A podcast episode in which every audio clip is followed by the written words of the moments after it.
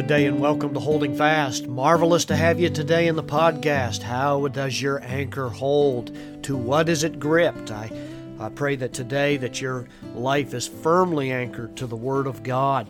Uh, speaking of which, today is a day that I want to focus on something that recently, just in my personal devotional study, I wanted to just share with you. It's one of those nuggets of truth that you run across every now and then that just, not that you haven't read that scripture before, but you know, sometimes when you're reading through your Bible, you're in a different spot in life, or maybe you're going through a different set of circumstances that you were, uh, that you hadn't been in in quite a while, if ever and you're reading through the Word of God, and you find that it meets the need wherever you happen to be.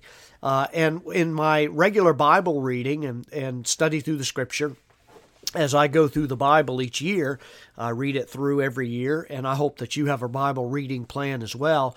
But I happened to come across this passage of Scripture in the past couple of days that uh, was something that just kind of hit me between the eyes as a truth that was um, very comforting and very helpful to me. Uh, it's actually a verse in the book of Deuteronomy, which is that second giving of the law. It is a review of the things that Moses was telling to the people of Israel. It was a it was a careful looking into and reviewing of all the things that God had revealed to Moses on Mount Sinai. And he in Moses in giving this last book of the Torah, the book of Deuteronomy, is looking over the, all the commands which God had given to Israel. And he is he is encouraging and admonishing the Israelites to pay close attention, careful attention to observe and do those things which God had revealed to them so that they might live and multiply and go in and possess the land which the Lord had sworn to give to their fathers. Uh, and he said, You'll remember that the Lord your God led you all this way for 40 years to, to humble you and to test you and to know what was in your heart, whether you would keep his commandments or not.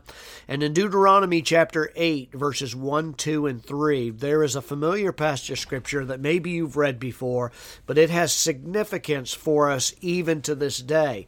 Now, the reason why I say that is, even though God gave this to Israel through his prophet Moses, Moses, we find that this particular thought that I'm going to share with you today is repeated in the prophets and in the gospels themselves in the New Testament, insomuch that there is a common thread that runs through the entire Bible.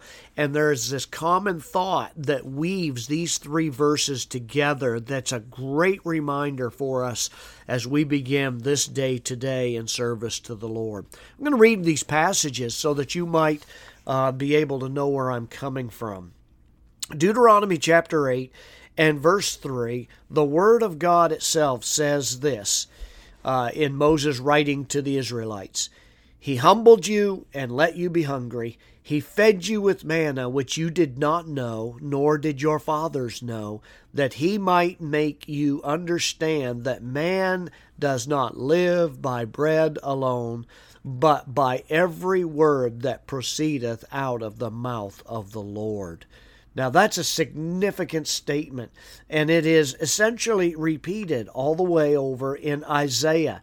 The book of Isaiah, the prophet is preaching, and he goes on to relate the same kind of concept. He says in Isaiah 55 11, um, let me bring it up here. So shall my word be that goeth forth out of my mouth. It shall not return unto me void, but it shall accomplish that which I please, and it shall prosper in the thing whereto I sent it. And then when you go over to the Gospels in Matthew, it's also included in Luke as well, but in Matthew chapter 4 and verse 4, the Gospel writer says, as it is written, man shall not live by bread alone, but by every word that proceedeth out of the mouth of God. Now, these are significant statements, and I think it's important for us that when we are looking at that common thread that goes through all three of those passages and in all three of those sections of the law, the prophets, and the gospels themselves, that every command is important to observe that God has given. He He uh, brought his people through the wilderness. He humbled them. He tested them. And he wanted them to understand. He said, I humbled you and I allowed you to hunger. I fed you with manna that you didn't know anything about. Uh, that you might know that a man does not live simply by material things and by bread, but you live by every word that proceeds from the mouth of the Lord. That's an important reminder today. Those three passages are linked together by the common thought that human life is most perfect when it's governed by the words that proceed from the mouth of God.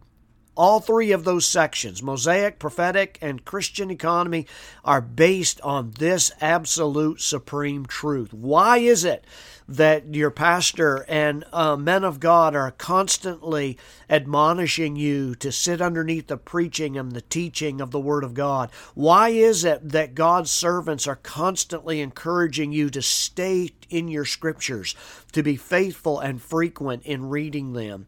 Because although time goes by and God's methods with dealing with people have been different down through the centuries and the millennia and the ages, there is something that is always going to be the same, and that is his purpose has always been that we should first and foremost fulfill the divine intention and will of God. And what is that revealed will of God? That you should receive His word from His mouth and yield unquestioned obedience to that same word. That's what God is saying in those three passages. That is absolutely essential that if you're going to be successful and live a life that's pleasing to the Lord, unquestioned obedience and following of the word, that we are to hang on every word that comes from the mouth of God.